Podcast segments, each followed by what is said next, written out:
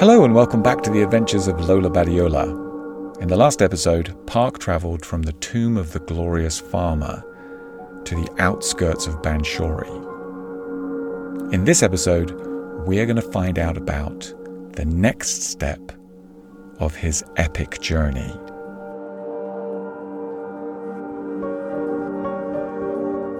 The Adventures of Lola Badiola, Chapter 44 Dead Man's Highway. It was dark by the time that Park reached the railway tracks that would lead him to Banshori station. He walked cautiously along the embankment, hiding himself in the vegetation. As soon as he could see the lights of the station, he stopped and climbed a tree to get a better view. It was deserted, or at least it seemed that way. He jumped down and continued on his knees until he was 50 metres from the building. He made himself comfortable and sat down amongst the plants with an unimpeded view of the entrance. He didn't know what to expect. It was a clear night, and the moon was out, the same moon under which he kissed the girl with the almond eyes. He wondered what she was doing now, if she really hated him as much as her reaction to the escape plan suggested. She didn't resist him when he kissed her. In fact, she melted in his arms. Surely this was a sign of love rather than hate. Something moved in the distance. A small, shadowy figure approached the entrance to the station. Park sat up to get a better look. It was a young boy running up and down the platform playing with a rubber tyre.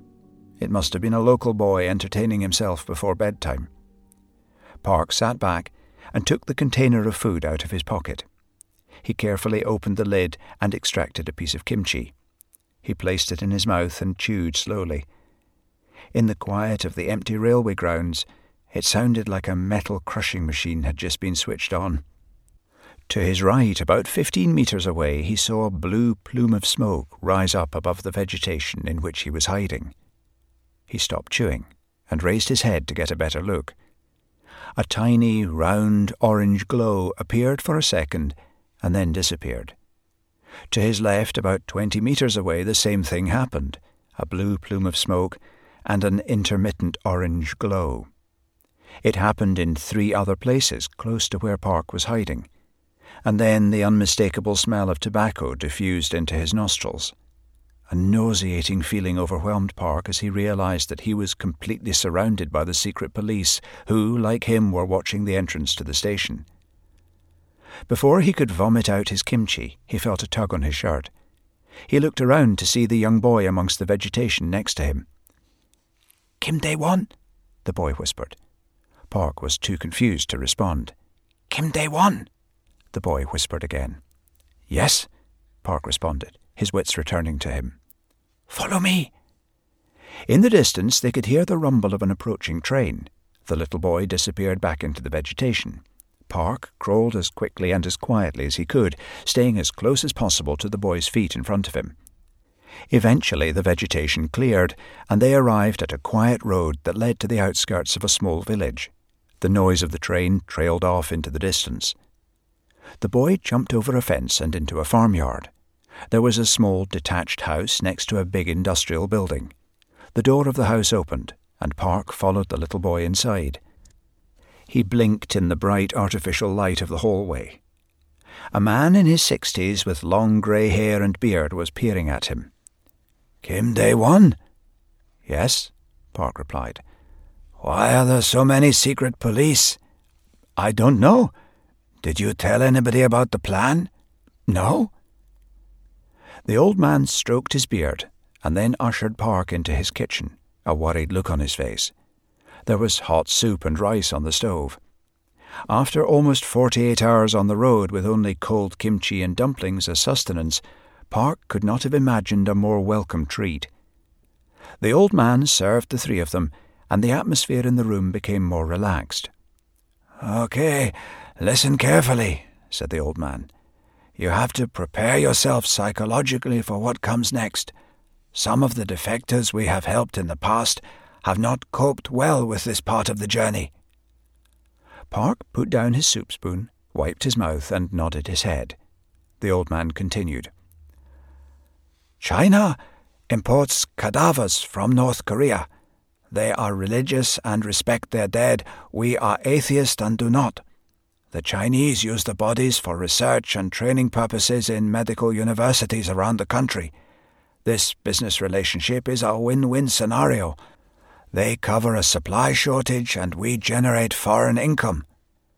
The bodies of anyone who dies in North Korea between the ages of 20 and 40 are sent to my team for processing in the building next door.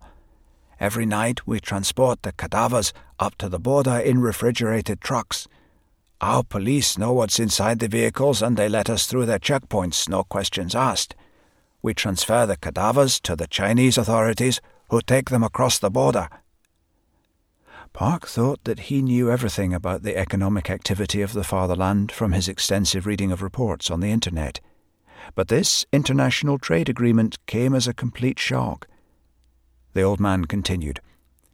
In fifteen minutes, the next truck will leave with the three of us on it. I will be driving, my grandson will be in the passenger seat, and you will be hiding in the back with the merchandise.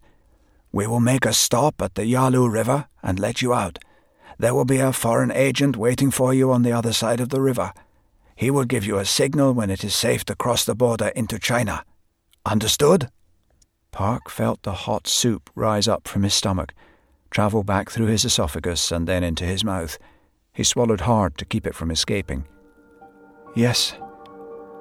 The old man and the young boy stood up and cleared the plates from the table. Then they put on their coats, hats, and gloves and led Park out the front door. The refrigerated truck was parked beside the large building. As they walked towards it, the old man said, It's a six hour drive to the drop off point.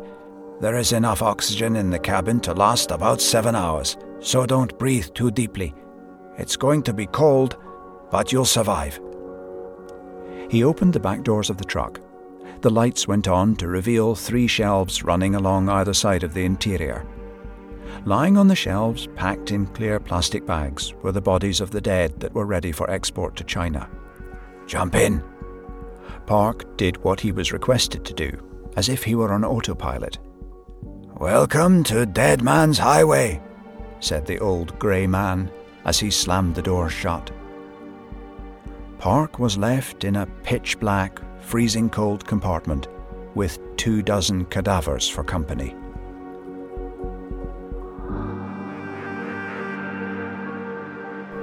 Poor Park. He is stuck in a fridge full of cadavers. And unfortunately, we have to leave him there for the time being because we need to focus on some advanced English. And we are going to start with a pronunciation exercise. Have a listen to these sentences again. He jumped down and continued on his knees until he was 50 metres from the building. He made himself comfortable and sat down amongst the plants with an unimpeded view of the entrance. He didn't know what to expect. The word comfortable is often mispronounced.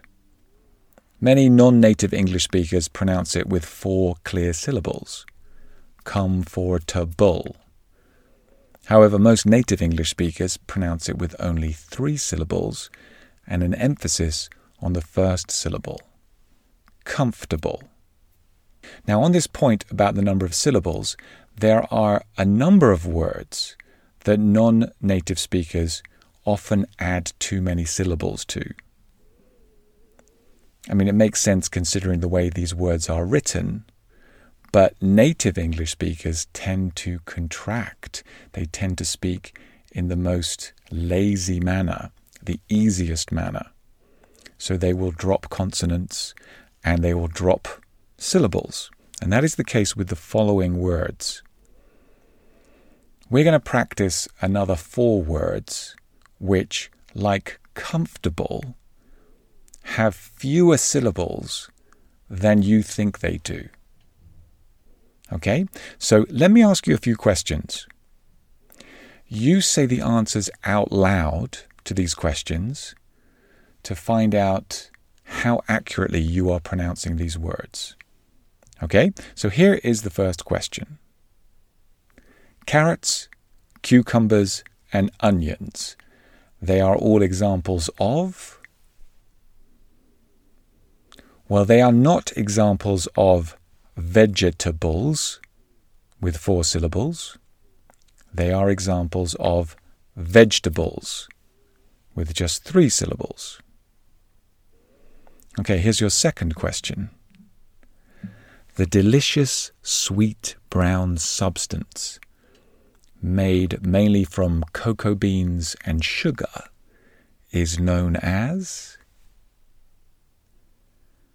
Well, it's not chocolate with three syllables. It's simply chocolate with two syllables. Okay, here's your third question. If you go to Burger King, you are eating at a what? You are eating not at a restaurant with three syllables, but at a restaurant with just two syllables.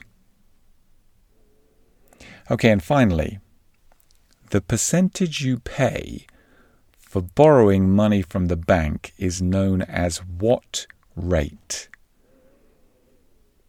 So, for example, your mortgage or your personal finance loan. What do you call the rate, the percentage that you have to pay to the bank for borrowing this money? Well, it's not the interest rate, interest with three syllables. No, it's the interest rate, interest with just two syllables. So there you go. Five words that are commonly mispronounced by non native speakers who normally include too many syllables comfortable, vegetables, chocolate, restaurant, interest. Each one of them has an emphasis on the first syllable. Okay, let's move on from pronunciation to some really interesting items of vocabulary. Have a listen to this sentence again. And then the unmistakable smell of tobacco diffused into his nostrils.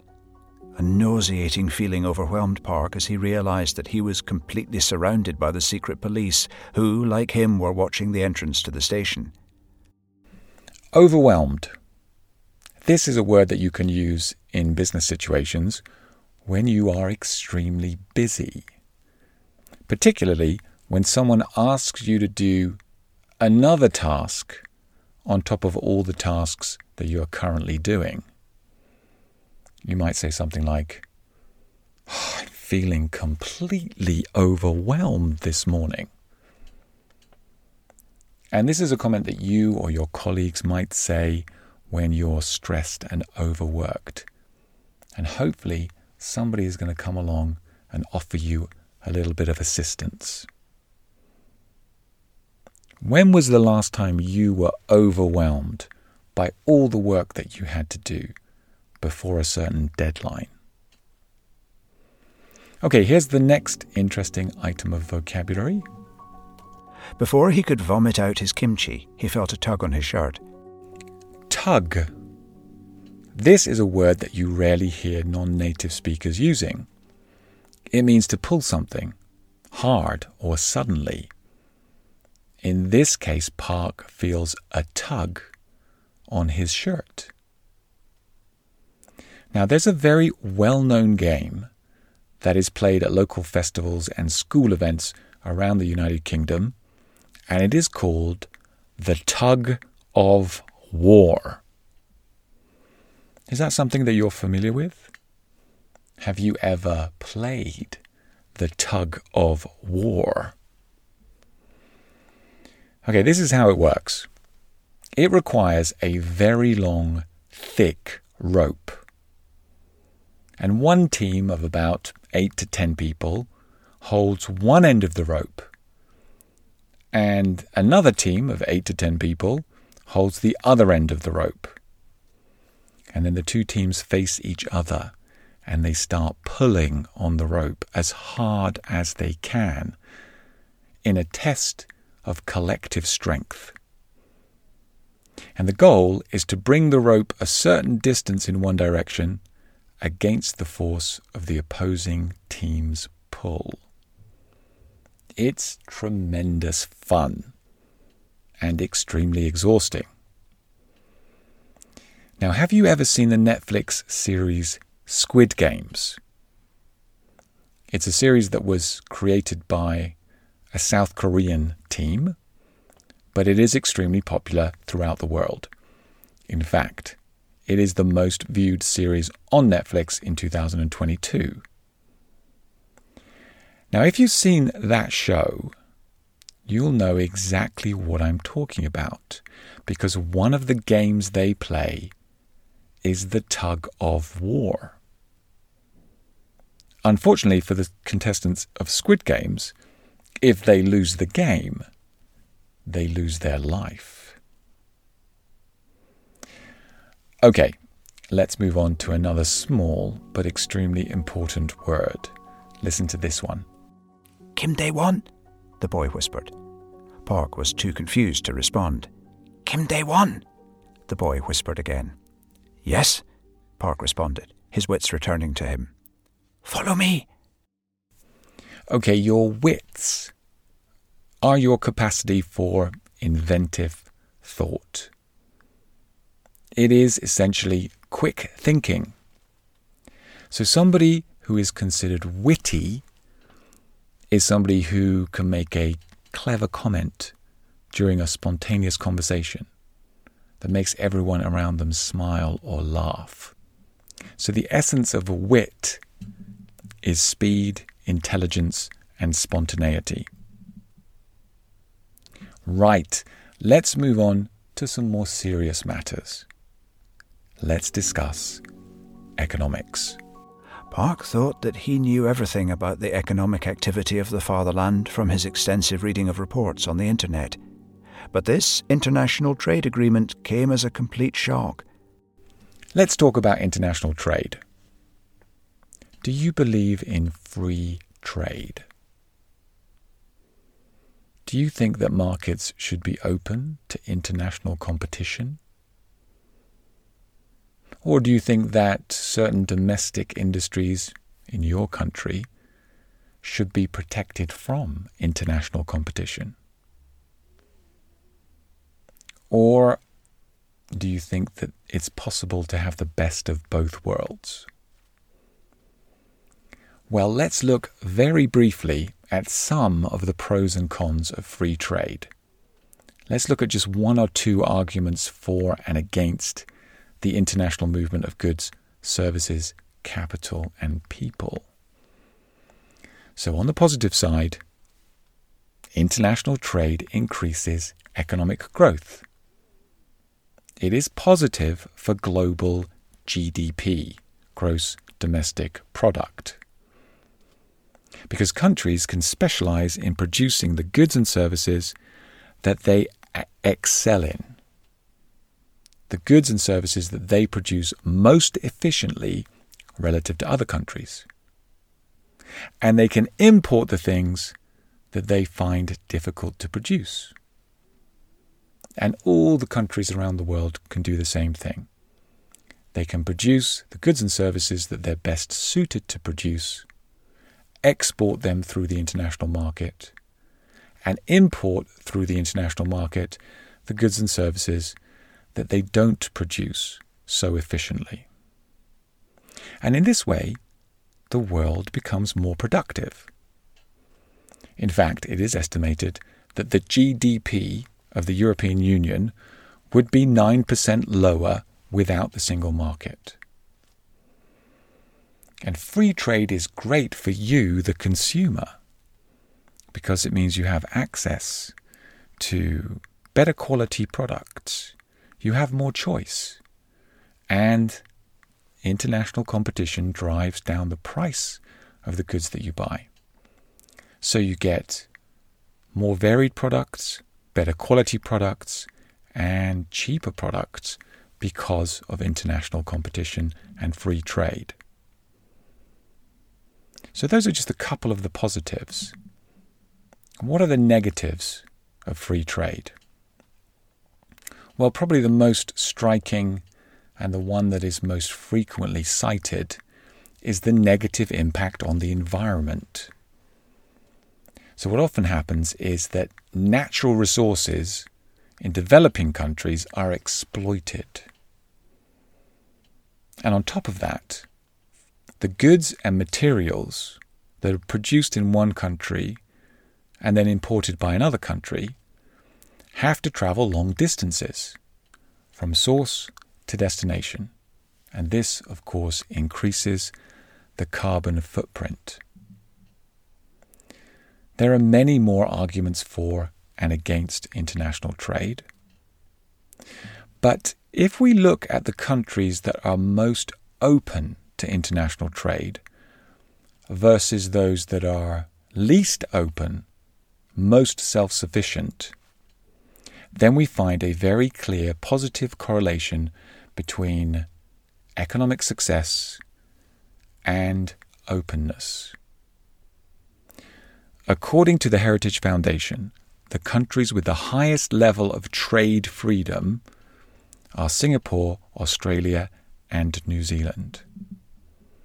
Countries where imports and exports make up a high percentage of their GDP. They are all relatively wealthy, successful economies.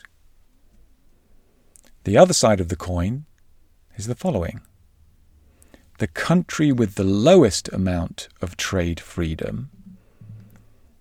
Can you guess? The country that is most isolated from international trade?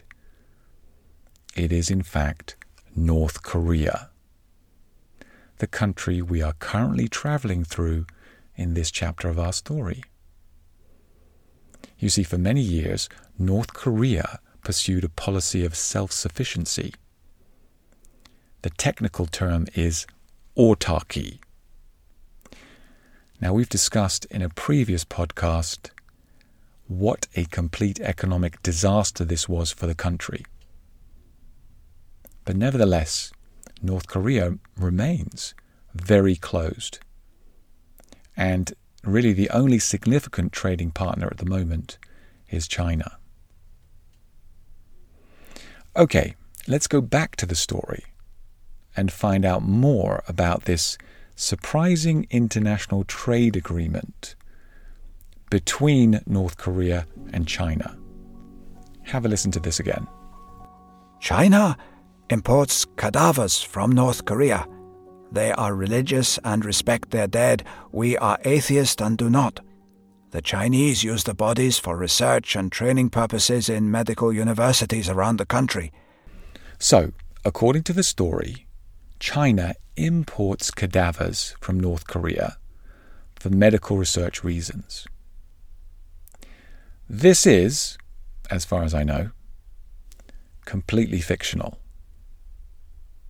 I had to create a way to smuggle Park out of North Korea and at the same time include some business and economic vocabulary that I could talk about in this class. So I came up with the idea of a dead man's highway. It is a figment of my imagination. Okay, let's end today's session with a couple of interesting common expressions. This business relationship is a win win scenario. They cover a supply shortage and we generate foreign income. A win win scenario. I'm sure you've heard that one before. It's simply an action that is good for both parties. For example, when you buy a second hand car from your brother in law, it should be a win win scenario. He sells the car and receives some cash. You buy the car and enjoy its utility. In business and in international trade, or in any kind of bilateral relationship, we're always looking for a win win scenario. Although it doesn't always happen, particularly when you're buying a second hand car. And that brings us to the end of today's session. If you'd like to improve your English in a more formal environment, please join Marina and me on our online business English platform. Just search Club Gratton and you will find us. We hope that you can join us for the next episode of The Adventures of Lola Badiola. Until then, keep bringing English into your life. And remember, this podcast is a win win scenario. You improve your English skills, and we market our business.